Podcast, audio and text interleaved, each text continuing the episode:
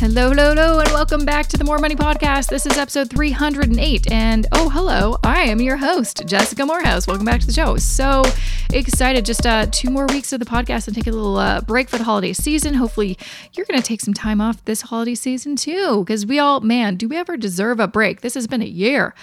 This has been a year. Um, anywho, um, so excited though to end things off on you know just like a, bang. I think I I, I think I kind of killed it this season. I'm, I'm really proud of all the episodes and amazing guests I've had on the season, uh, including today's guest, Parween Mander. She's someone I've been following on social media for quite a while because um, you know she's just been very uh, inspirational. And i think she's a she's a fan of the podcast. She was listening to the podcast uh, you know for a while which is kind of cool that and i'm like oh i'm a fan of you. She's a fan of me. I love that. I love when that happens. So parween is a south asian money expert on a mission to provide honest and relatable financial coaching for women of color from immigrant upbringings through one-on-one coaching and mentoring. And she built a net worth of $100000 by the age of 26 and is on a mission to help other women of color overcome their financial traumas and build generational wealth. And Parween is the founder of The Wealthy Wolfe, holds an accredited financial counselor Canada designation, just like yours truly. Hey. And she is also a certified trauma of money facilitator. Honestly, it's really kind of cool that she has the same designation as me because honestly, I have not met that many people that have an AFCC. So uh, that was pretty, pretty cool. Uh, she's also from Vancouver, which is my hometown, which is very cool. Um, so we really dive into so many amazing topics in this episode. She's an amazing guest, so can't wait to share this episode with you. But before I get to that interview, just a few words I want to share about this podcast episode sponsor. This episode of the More Money Podcast is supported by Motley Fool Canada. You know that I'm a die-hard index investor, but what you may not know is I've got a little satellite portfolio on the side for some individual stock investing. Don't get me wrong, I'm still a passive investor practicing a long term buy and hold strategy with these stocks, but this has been something I've been doing for a few years now. And one of the resources I use to help with research and stock recommendations is Motley Fool's Stock Advisor Canada membership. Now, what drew me to Motley Fool Canada was that they share my same investment philosophy. They aren't about day trading or getting rich quick. They encourage buy and hold stock investing, making sure members are diversified, understand risk tolerance, and they even recommend investing in index funds. And most importantly, they want to educate Canadians about building wealth just like I do. So if you're interested in learning more about stock investing specifically, consider joining over 70,000 of your fellow Canadian investors today by signing up to Stock Advisor Canada. And if you visit visit fool.ca slash Jessica, you can save 66% off your membership. Once again, to sign up and get 66% off, visit fool.ca slash Jessica. Welcome, Parween, to the More Money Podcast. I'm so excited to have you on the show. Thanks so much, Jessica, for having me. Being on your pod- podcast is definitely a dream of mine. So I'm so, so excited to be here and chat with you and you are the most gracious guest because we have tried this three times. We've tried this three times because of my tech issues. That is the fun part of doing this podcast remotely. Um, but totally. uh, here we are. We're going to make it work. So thank you, thank you, and thank you. I feel like such a noob when I'm like recording. I'm like, I swear I have been doing this for six years. but hey, these things happen. Welcome to uh, the digital age. So, totally. uh, anyways, I I'm so happy that you're on the show because number one I, I think you are so inspirational for for everything that you've done at such a young age honestly i don't think i i think i was just starting to learn literally just basic money management at your age and mm. you're already totally ahead of the game. Money coaching, creating your own financial education content. You're an AFCC, just I am, which if anyone doesn't know what that is, because no one does, it's right. accredited financial counselor Canada. You and me know. Everyone else who has the designation knows. Have you? I guess not, but I, I have you ever gone to any of the? I don't think they have done them for you know since since the pandemic, but they used to do like a conference uh, for AFCCs. Yeah. So like when I got, any of yeah, those? when I got my designation, it was like literally the pandemic the year after. So like the conference became like the virtual one. So I never had to like fly to Toronto uh, for the conference. Was there there was a virtual one? Yeah, it's like it's like based. I don't know if I knew about that. yeah. Oh well, that's why I was wondering. I'm like, oh, I guess they're just not doing anything. Shoot, maybe I totally missed the boat on that. Did that happen like yeah the Canadian? Did one. that happen like this year, like in 2021? Uh, it happened last year like, around this time, and it's happening again, like in like two weeks really? or something like that. Um, I did not get my email, so I'm gonna have to follow Check up on that because yeah, I just uh, sure. spaced. Oh, interesting. Yeah, no, I did not get. Or I do have a tendency to, you know, delete emails. You're like, you know, I'm like, oh, this isn't, you know, I just like don't look at them like, oh, what is this spam? And then delete. And so that's exactly what happened. I'm sure it's in my deletes. Um, okay, cool. Well, good to know. I'm going to look into that later. But, anyways, that's not why we're on the show. But, um, yeah like yeah like i mentioned i've been following you on social media for quite a while and i find you know as a young canadian who you just have such a, a and also a very unique perspective mm. and uh, i'm excited to kind of really dive in but i think what's it was really awesome and i think unique about you is really your your background and your story and you're really not afraid to talk about mm. certain topics that i think you know most people m- might not know how to talk about it or might you know uh, kind of shy away from it which is really you know things like financial trauma and generational wealth and being yeah. a woman of a woman of color and also a child of immigrants so mm-hmm. let's kind of start with the your background and your story kind of how did how did you eventually come to a point where you're like i want to not only better myself financially and and improve my financial literacy but also help others. Yeah for sure. So my sort of journey with money started when i was 16 years old um, when we almost lost our childhood home the one i'm literally mm. sitting in right now. And at the time being the eldest daughter of immigrant parents uh, where you know english was a language barrier i was responsible for translating what the bank you know representatives were saying to my parents. So i was very overly exposed to adult financial matters at such a young age. And what that experience taught me was hey, if you don't have money, that means you lack safety, you know, power, control. Mm-hmm. So that must mean if you have money, you have those things. So mm-hmm. at a mm. very young age, I vowed to myself to become financially independent so I wouldn't be put in the same position as my parents, where money was again just a tool for, for survival, right? I really wanted to enjoy and thrive with my money. So 10 years later, at the age of 26, I hit my 100K uh, net worth. And wow. I'm really on a mission to empower other women from similar upbringings do the same because when I was on this journey, there was no one who looked like me out there, right? Talking about finance, right. talking about the immigrant experience. Um, it was just the dudes at the bank, and that was um, not very welcoming. Or just a bunch of white people like me, right? right? Like it's true. Like when I started learning about personal finance a decade ago, there was not a single person I could point to that was a person of color. Mm-hmm. Really, no. Maybe a few financial journalists that I followed, but otherwise, yeah. the typical money experts you'd see on TV or quoted in the news, or like you know, yeah, talking heads on the news, all white people and predominantly men as well. Mm-hmm. Absolutely. Mm-hmm. And so it was we're just missing this whole conversation around personal finance because you know, I just I generally find that the personal finance advice is sort of centered around individualism, right? Kind of looking out for yourself. But I come from a collectivist culture, meaning it's sort of this idea of community over self, which like in some ways is beautiful, but in other ways can also be kind of toxic. But regardless, um, so when it came to personal finance, it was like, you know, I am responsible for my parents' retirement, right? No one's really talking about how I'm supposed to balance my own needs, but also that of like my family. Um, so yeah, it, it was just such a gap. Yeah.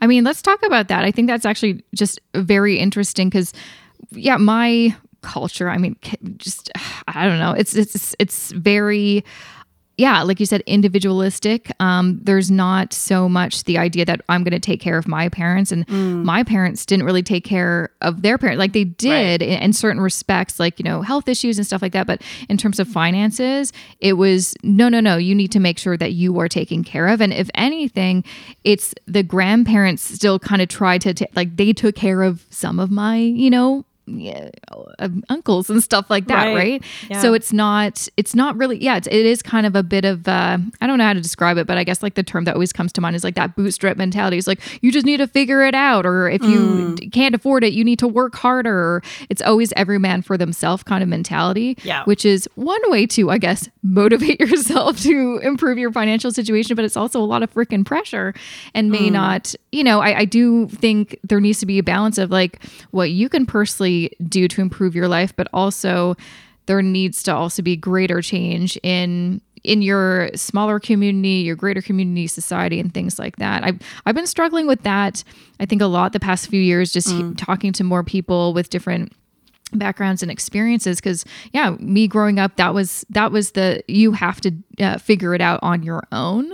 Yeah. Um and i thought oh that's great because that's uh you know that'll make me stronger and work harder. But also like that's i don't that's just not necessarily the right i think fit for most people. And it also I think doesn't leave any room for the talk about generational wealth, which has been a, a big topic lately, and also just circumstance. Like, I'm very mm-hmm. privileged. I don't, you know, it's funny because I never thought of myself, and I think a lot of people in my situation who grew up like lower middle class never thought of ourselves as privileged because there's mm. always other mm. people who had way more than us. But there's so many things that I do have or did have compared to people that like I cannot imagine what it is like to immigrate to Canada. Like my grandparents mm. on my mm. dad's side immigrated to to Canada, but they're from Scotland. It's not really the same, right. you know. It's not like they were immigrating from a war torn country or, yeah. or, or leaving a real you know with nothing. They came here and you know, it he set up a bakery and she was a teacher. Like they had to go yeah. back to school and start from, you know, a, a lower level than where they were, but it's not not the same. Not the same. Yeah, and I think um, it's interesting this this concept of privilege, right?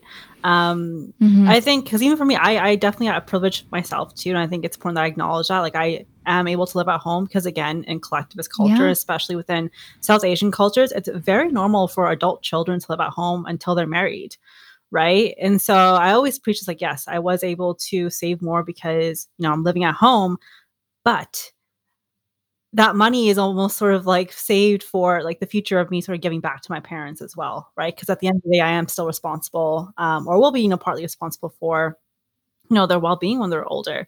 Um, but yeah i think privilege is just a conversation that i think is starting to happen a lot more. Um, i'm seeing you know more influencers or financial influencers as we call them um, speak to that and i think it's really important um, to acknowledge that aspect yeah, but I I think the the tricky thing that I'm always kind of struggling with is because you know tr- lots of traditional financial advice was very focused on like the individual what you mm-hmm. can do take responsibility if you just do this this and this you can see an improvement but now that we're having more conversations about, well, it's not just about what you can do. Sometimes it is like circumstance, and you know, we're not all starting the race at the same starting line. Totally. How do we kind of balance it, or should we get rid of some of the old financial advice, or what? Like one example is I posted um, an Instagram reel lately that's been getting some traction for better or for worse, but it was really just an example of compound interest. I used the example of if you started with a thousand dollars and then continued to contribute a $1,000 every single month for 20 years, you'd get like right. half a million dollars by the end of 20 years. Yeah. Um, so many comments being like, how on earth am I supposed to get a thousand dollars per month? Like that's mm. crazy. Like I can't afford that. And just like you have no concept of what people can yeah. afford. I'm like, well, I cannot obviously make a simple Instagram reel and address every single income level. Like it's just For an sure. example. Yeah. But at the other end of it, I was also thinking, I understand everyone has a different situation and some people yeah like they just don't earn that kind of money and that's that's just the the reality of it. But I was seeing a lot of the comments and kind of thinking they're saying this and they're explaining this but i also kind of like i think maybe it's just from from you know my my background of learning a lot of this traditional you know kind of old school financial education of the don't complain find mm. a solution um, take responsibility and i feel yeah. like i'm like i'm really conflicted i want to empathize, but I also want to motivate and give solutions, but I'm just not even sure what to do at this point. Yeah, for sure. And it's interesting you mentioned that because I see that a lot with like articles from like Refinery 29 or the Money Diary series. I'm not sure if you're familiar with that, where it's like how so and so like saved up for a down payment. And like some of the numbers are really extravagant and, and it shows like, you know, they were given a gift by their parents um, to help with the down. And people in the comments were just like, this is so out of touch and like just so not realistic. And so I yeah, I definitely feel like there's a little bit of like again, just kind of be acknowledging of um the sort of what's realistic for some people to attain and what's also more relatable. Um, but same time, I I mean I do agree with you with the sense of like at the end of the day, um, there are some system, like systematic things uh, you know hinder some people from you know entering at the same level as someone else, right? And so like for my parents, that was the, the language barrier, right? There wasn't necessarily, you know, Punjabi uh, financial literacy for them, and so they missed out on, you know, starting an RSP at a young age. even with an RESP, they were told it was, you know, a fraud, a fraudulent scam thing to do. And they, so they started it very late. Yes, I, I walked away with like maybe four grand, but my siblings who are younger um, have a lot more than that because, again, they didn't know any better. Right. Um, same thing with like real estate. Like in Indian communities, um, real estate is actually one of like the sort of, and I think for a lot of immigrant communities, mm-hmm. real estate sort of like the idea of like the best investment is real estate. Mm-hmm. Mm-hmm. Um, and I think a lot of, at least I know Indian families have made their wealth through that, but also teaches yep. the next generation the wrong thing, which is like, oh, put all your eggs in one basket. Just right. Like that's the only way to grow your wealth. Yeah. Mm-hmm. And like I mm-hmm. live in Vancouver. To enter the yeah. real estate market is just so insane that I can't imagine that being my only sort of source of like diversifying my wealth. Yeah. So yeah, there's just so many layers to this. There's so many layers. Yeah, it's it's a complex situation. I feel like the I feel like yeah, back like 10 years ago it was a lot simpler, but I think it was a lot simpler because we just did not we just ignored a bunch of factors. Absolutely. yes. and put everything back on the individual to be like, well, you know, and that's I think that's a, honestly a big reason why I sometimes don't love the fire community. Like I mm. love the the idea of achieving a big goal, but I feel like there's it really does ignore a lot of these factors. you know, it's like sure. yeah, a lot of the people that achieve fire make six figure salaries. So why, you know, so it's it's not necessarily possible for everybody to retire by 35. yeah, know? absolutely. And also I think when I look at the fire community, I just get a little bit concerned uh, about how much they preach frugality um right. and mm. this idea mm. of like just living so scarcely and i'm like mm-hmm. what's the point like then when you have the money are you going to spend more or are you just going to like maintain this lifestyle and again no hate or disrespect to anyone mm. who chooses that lifestyle for them but i get concerned with just how much of that message is being put out there and i think when we come back to the idea of like money trauma and triggers mm-hmm. and stuff like mm-hmm. that it's not really a healthy lifestyle for everyone you know? No. Yeah i think the the big issue is the extreme and that's uh, i've always had issues with like extremes. Like that's totally. why fire i'm like i i think there's so many great elements but there's a lot of extremes that kind of freak me out that i feel like yeah can probably have some negative effects maybe to your your mental health or even your physical mm-hmm. health gosh if you're living like super frugally but also even for like some of the extremes like when i was just starting to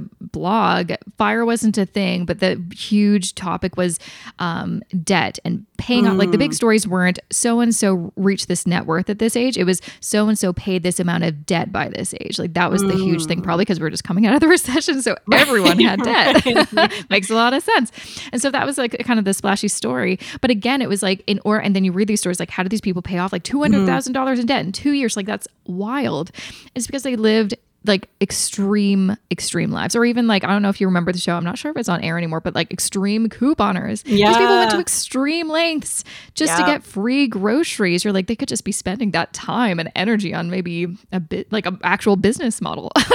For sure you know? yeah. so yeah it's the extremes that i feel like it's kind of like you know I've, I've probably said this on the show so many times it's, it's like a crash diet. It'll work in the short term mm-hmm. the long term will have some possibly negative after effects so you just need to be aware of what what are the consequences of of living in an extreme way whatever that means. Absolutely. And i mean for myself too i, I kind of went through you know, a similar experience. Again because of my experience with money and this idea in an immigrant, you know, upbringing, money was a tool of survival. It was like, yeah, money's only spent in times of like need, not necessarily wants.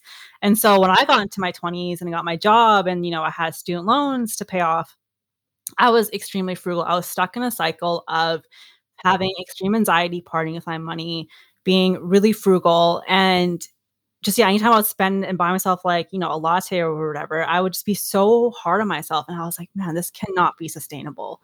Like this sucks. Yeah. Like I'm making more yeah. money than I ever have, but this sucks.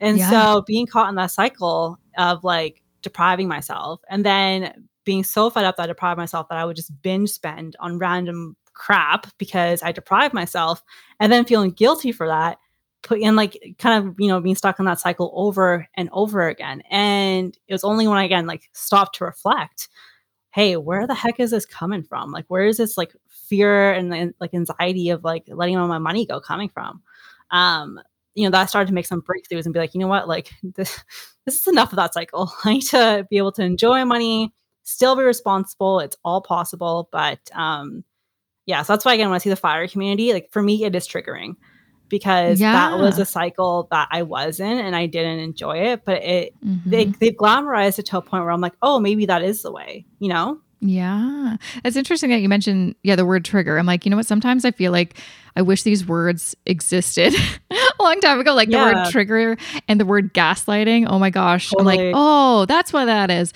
I totally relate to you. I mean, I feel like we had different upbringings, but also mm-hmm. so many similarities. Like, I grew up in a very frugal household, and it mm. is like a mm. generational thing because we you know, pretty much on both sides of my family never had money. And mm-hmm. so, how we can control our financial lives, there was never really any talk about investing or building wealth or building a business or anything like that. Absolutely not. It was literally just living within your budget, living within your means, frugality. And so, hey, I learned some great things when I was an adult because I they were in they were in me, you know, right. as as natural habits. But like you said, also, I still in my mid 30s have a hard time treating myself to like ridic- like mm. little things like mm. a coffee. I'm like, do you really need that fancy coffee? Like still, mm. and I'm mm. like, wow, all these years I still have this.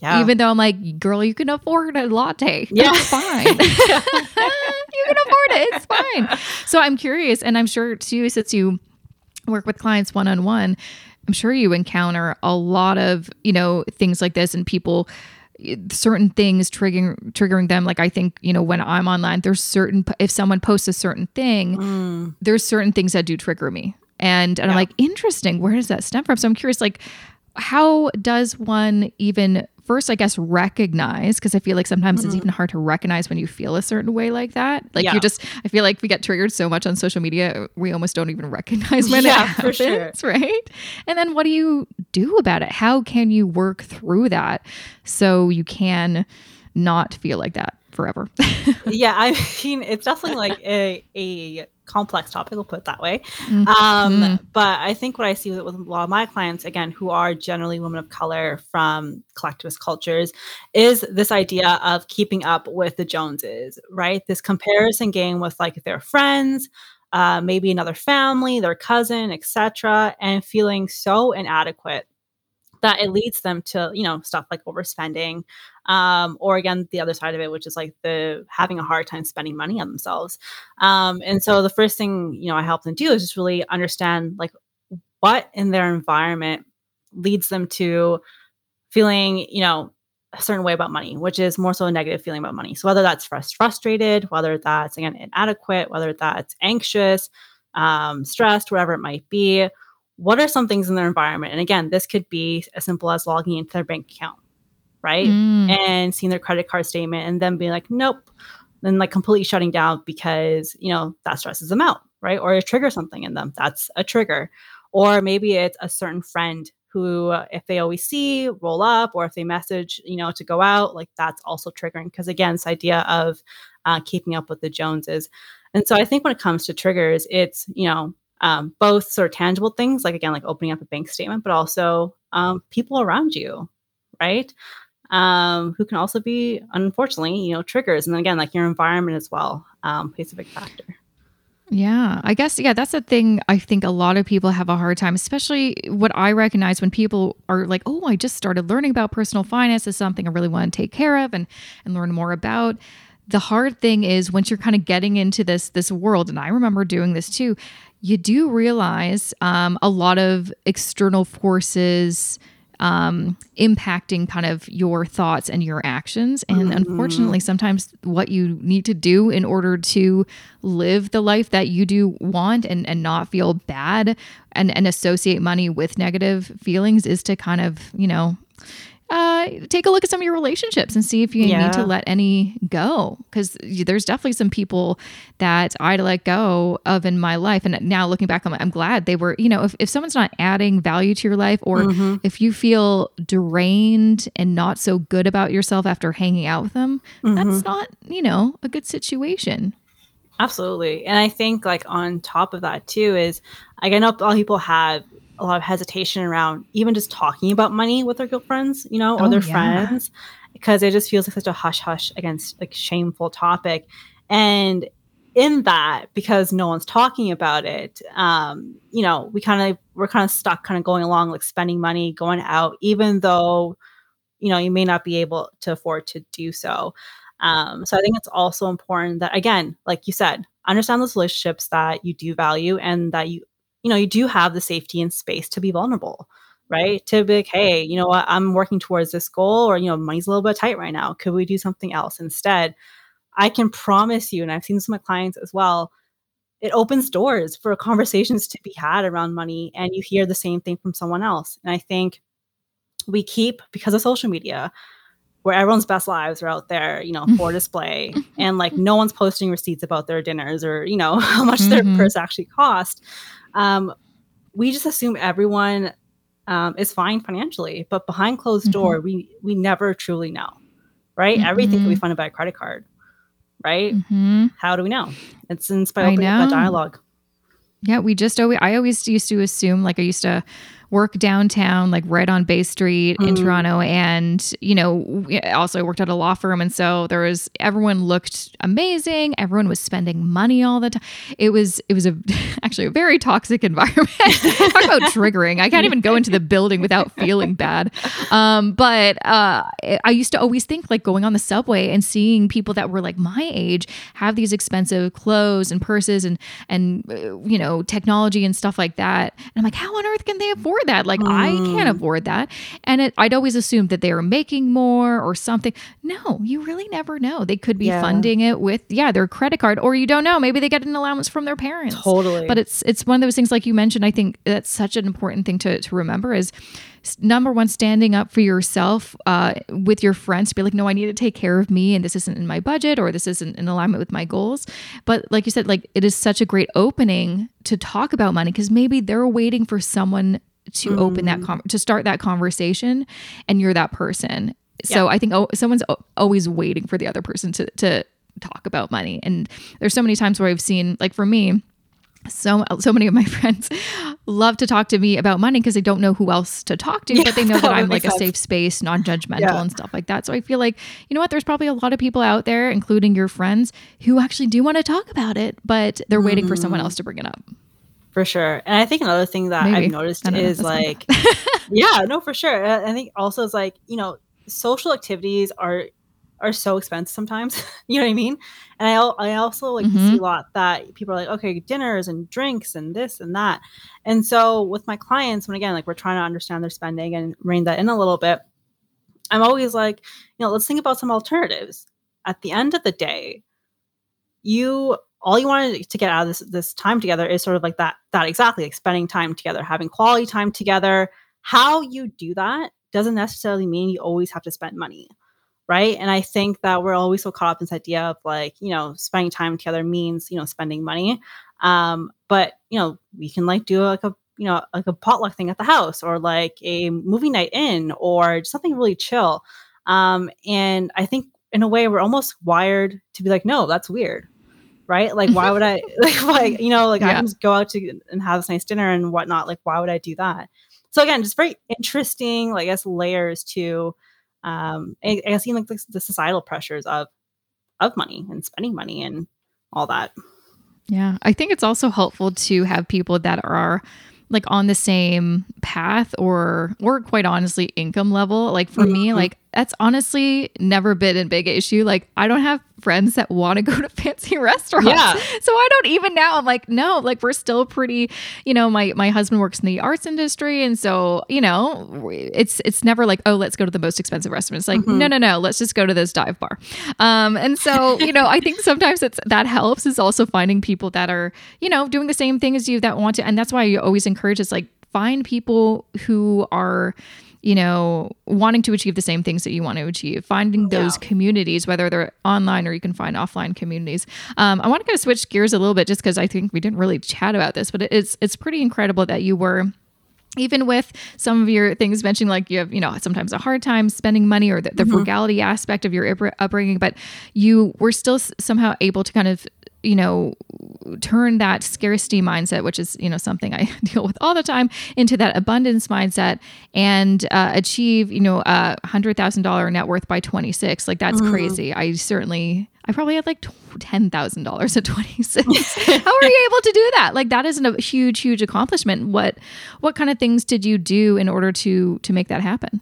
Yeah, for sure. So I think number one, again, like that privilege of being able to live at home. I'm gonna, you know, you know, mm. own that as it is. Yeah. Definitely didn't That's have huge, to. though. Yeah. Definitely didn't have to, you know, again, like pay monthly bills, etc. But again, with the caveat that, you know, there are times where I do spend a lump sum of money on my parents or the household. Um, but anyway, so yeah, that was definitely an aspect of it. Another thing too is I was really strategic with how I, you know, moved through my milestones. So when I first graduated university, um, I had my student loans, and so I was like, I need to pay off this student loan uh, because it just feels like a weight on my shoulders. And once I'm done with that, I can move on to like the next thing, which was savings. So um, for me, again, being able to live at home, I was able to pay off student loans um, and then move on to uh, saving money. But again, especially early on in that journey, that frugality aspect came, kept coming up for me, right? Yeah. Of like, oh, I shouldn't be spending money, I should just be saving it.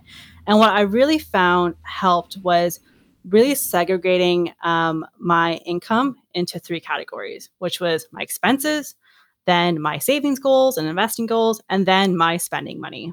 And so my spending money, I got to blow to zero dollars, you know, every two every two weeks, and that changed the game for me. That's where I felt like again I was able to enjoy my life, you know, as a mid 20 something old and but still be like financially responsible. I was still doing everything I needed to do and take care of. And so strategically that was definitely um, something that helped me along that journey.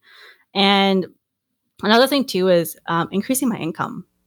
Yeah, right? that's always a like, big factor, right? Yeah, like that's a game changer for sure. And I think that's not talked about enough. And like Mm-mm. this idea of like we always need to cut back expenses and cut and cut and cut. And I'm like, no, no, no. Like this whole other world of like bringing in more money totally changes the game, right? It's a lot more flexibility. And so that for me, that was like through negotiating uh, my salary at work, um, bonuses, um, and then even starting my side hustle, side hustle, which up until this year wasn't making me much money, but this year it has.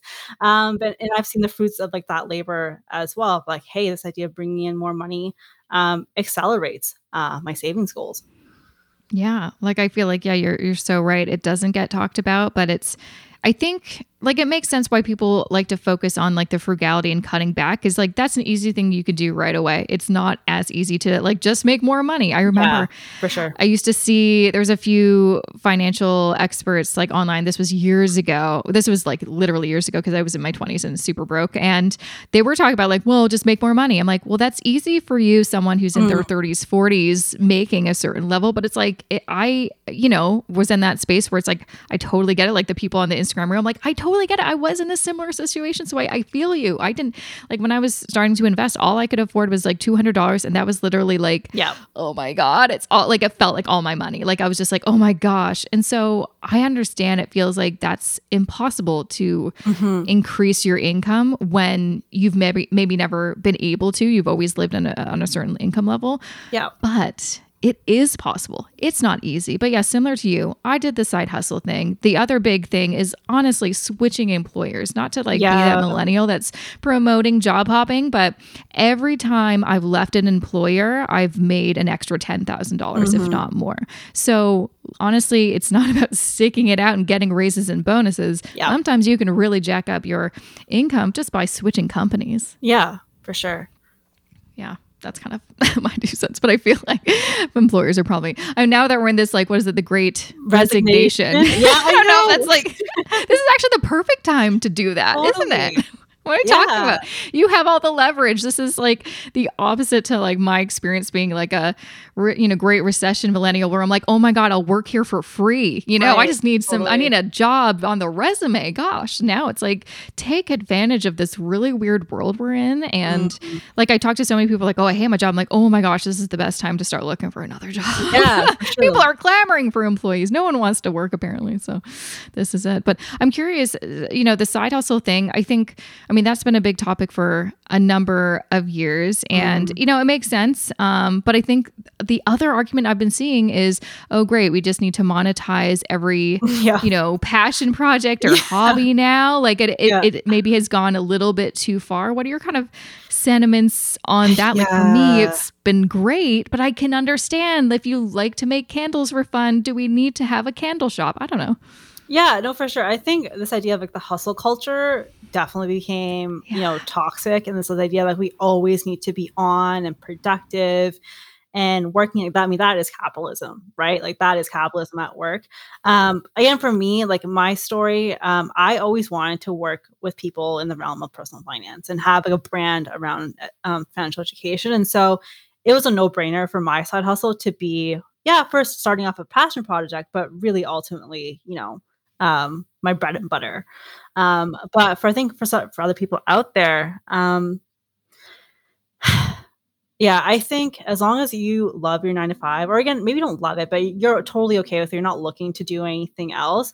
Um, having like side projects and like you know passions and stuff like that is still great you know creative outlet right and i don't think you need to fall into that pressure of like learning how to market it on instagram and do all that because then that passion project just becomes another job and that will change everything for you. It won't be what it was before. So again, that's sort of my two cents on it. I totally see both sides. Um, and again, like you know what's best for you. Yeah.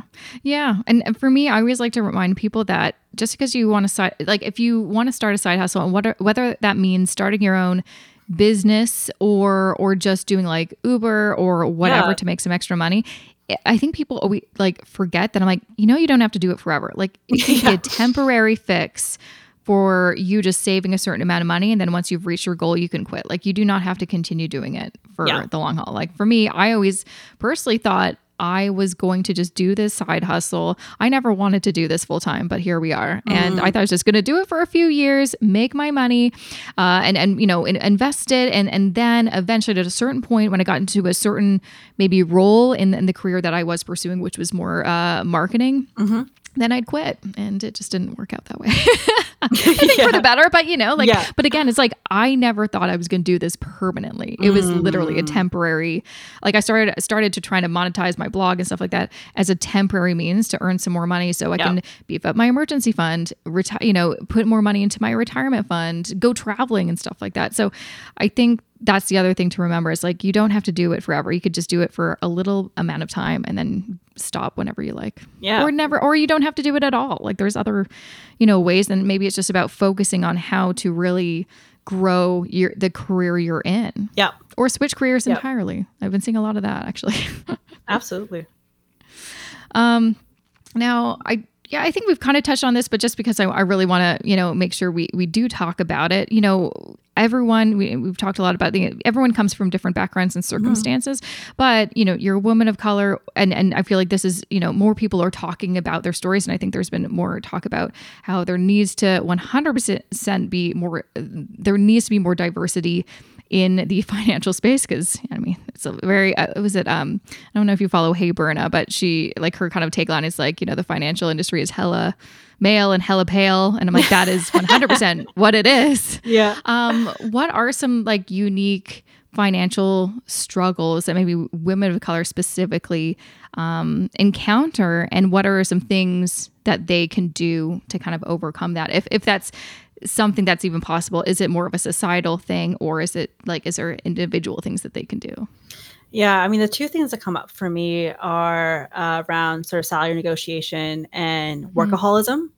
And mm. the second one being uh, a money disorder called uh, financial enabling.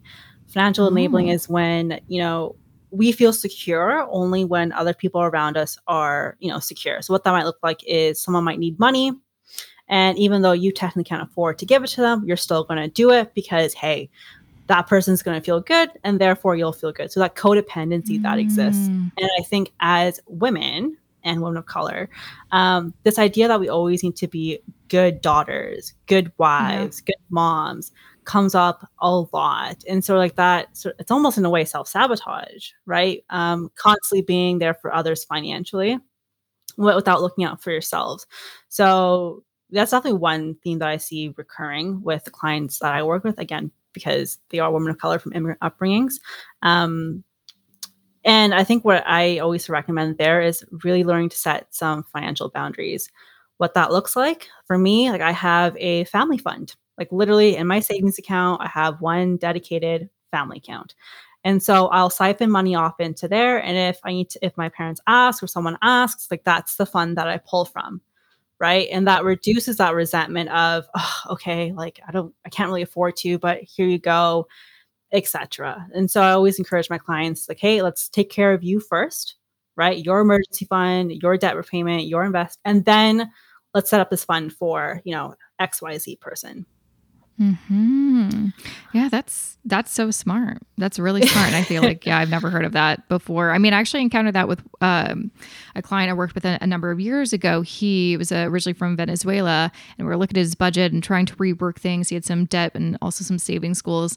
And I'm like, oh, what's this kind of line, you know, thing mm-hmm. here, or, or this like um, line in your spending? Is like, oh, that's me sending money back home to my family. Yes. I'm like, oh, is that really important to you. He's like it's i need to always send money back mm-hmm. to my family. And so i'm like okay how do we make sure that we're saving instead of it coming out of some other you know like uh, your savings goal for this we need to make sure it's its own savings goal. Yeah. Absolutely. Yeah. and then the other point i touched on which is the idea of workaholism and um, salary negotiation. Again being woman of color um, in a workspace a corporate environment etc it's always like we're on this chase for excellence to prove ourselves right like oh if i just like do this for my boss or work extra hours and like pay, and sure not even being paid you know what i'm worth it's fine because in a way it's sort of ingrained with us like oh this is all we're worth right mm-hmm. this is all that we mm-hmm. can get and we should be thankful and i think as children of immigrants this idea of having privilege with your career choices like also didn't exist for me growing up right? Because for me, I was like, I mean, again, like the idea of it, like being a, a lawyer and a doctor, etc. Like, sure, that was the case, but it was also this idea of stability, right? Having a stable career, not necessarily a career in the arts or the creative field. Like that felt, you know, irresponsible to me. Um, and so I think again, those are just some other themes I, I've seen um, some of my yeah. clients. Definitely. Yeah. No, I think those are, I'm sure people listening are, you know, like, oh, yeah, that's relatable. Mm-hmm. I could definitely relate to that. Um, so now, before I, I let you go, because I know, so you offer services and you have so much great content, where can people find more information about you or, or get in uh, touch with you? Yeah, so on Instagram, you can find me um, at parween.mander. Um, I'm always there, so shoot me a DM. We'll love to connect with you guys. Um, and then my website is linked in my bio, but it's www.thewealthywolf with an e.ca. Um, and you can find you know how to work with there, some free resources, um, etc. Where does the name the Wealthy Wolfe come? Uh, that like, was yeah. like the number one question I had, and I never got to it. I'm like, oh, good, you mentioned your name. Yeah. Where did that come from? I like the name, but where's it For sure. from? So to me, the wolf always represented this duality that related to my identity. So the the wolf, mm. it was sort mm. of like you know, it can be alone, it can be alone, independent, do its thing, but also this like family oriented in a pack sort of idea. And as a daughter of immigrants, I'm like, this is literally my identity, which I'm trying to, you know, oh, I'm always wow. struggling with, which is like being there for myself, but also being there for others. And so, um, yeah, the wolf, I like, I have paintings around my room around it. And so, um, mm. um, my fiance was the one that put together the, the hey, wealthy wolf. I'm like, hey, that's it. that's I love that alliteration. We've got that. It's beautiful. I love that. Yeah. Well, thank you so much for coming on the show and sharing all of this stuff. I, I really appreciate you uh, sharing and educating everybody who's listening. It's been a, a pleasure having you on. Thanks so much, Jessica. Appreciate it. And that was episode 308 with the amazing Parween Mander. You can find her at the Wealthy Wolfe, and Wolf has an E at the end, .ca. You can also just go to the show notes to find more information about her and all the links where you can connect with her at jessicamoorhouse.com slash 308. You can also follow her on Twitter at Parween Mander, very easy, and on Instagram at parween.mander. Um, again, just go to the show notes. I have everything linked, so it's very easy for you to find her and, you know, possibly book a one-on-one coaching coaching call with her. So uh, lots of things to share with you. So do not go away. Stick around. Um, I have a, just a few words I want to share about this podcast episode sponsor, and then I will be right back.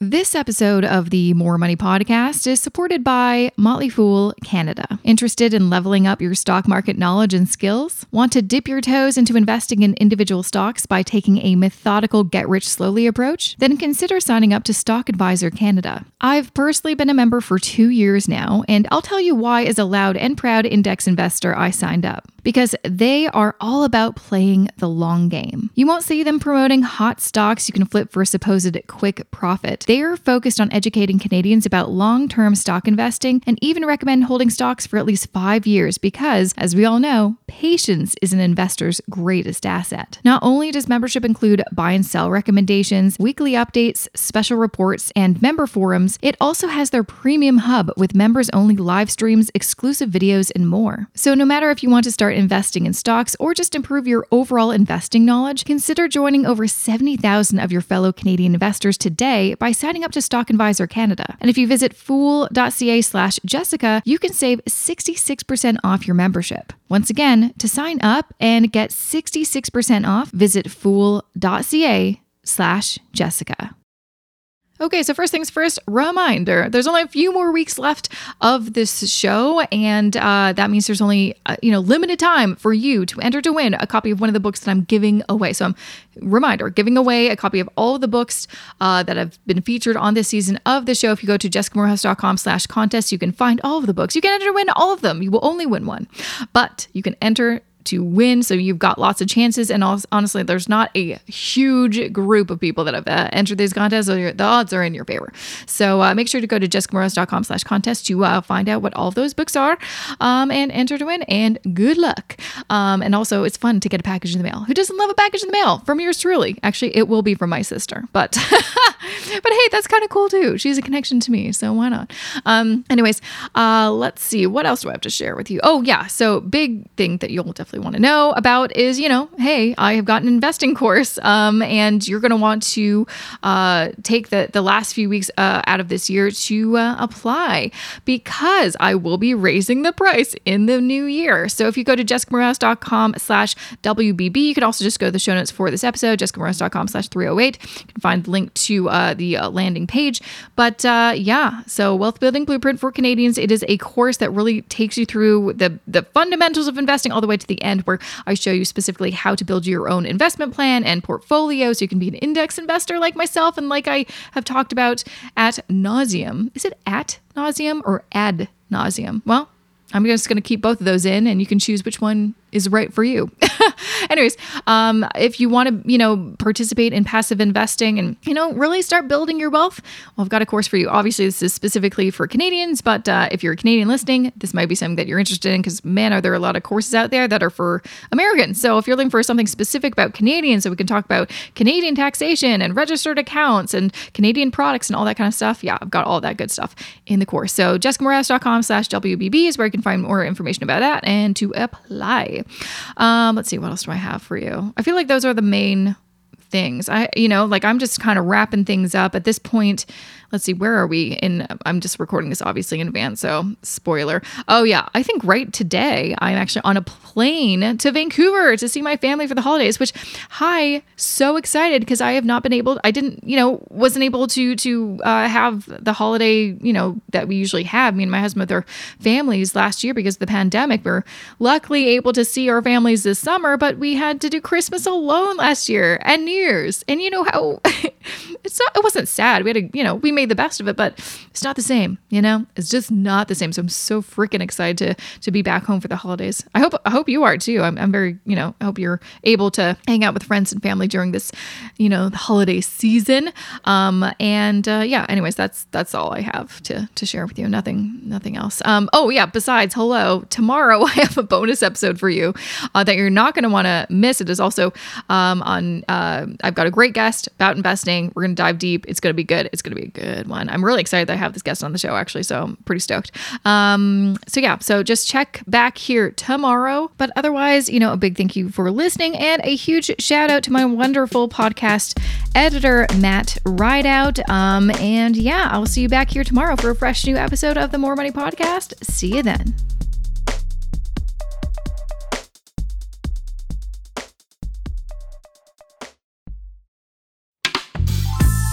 This podcast is distributed by the Women in Media Podcast Network.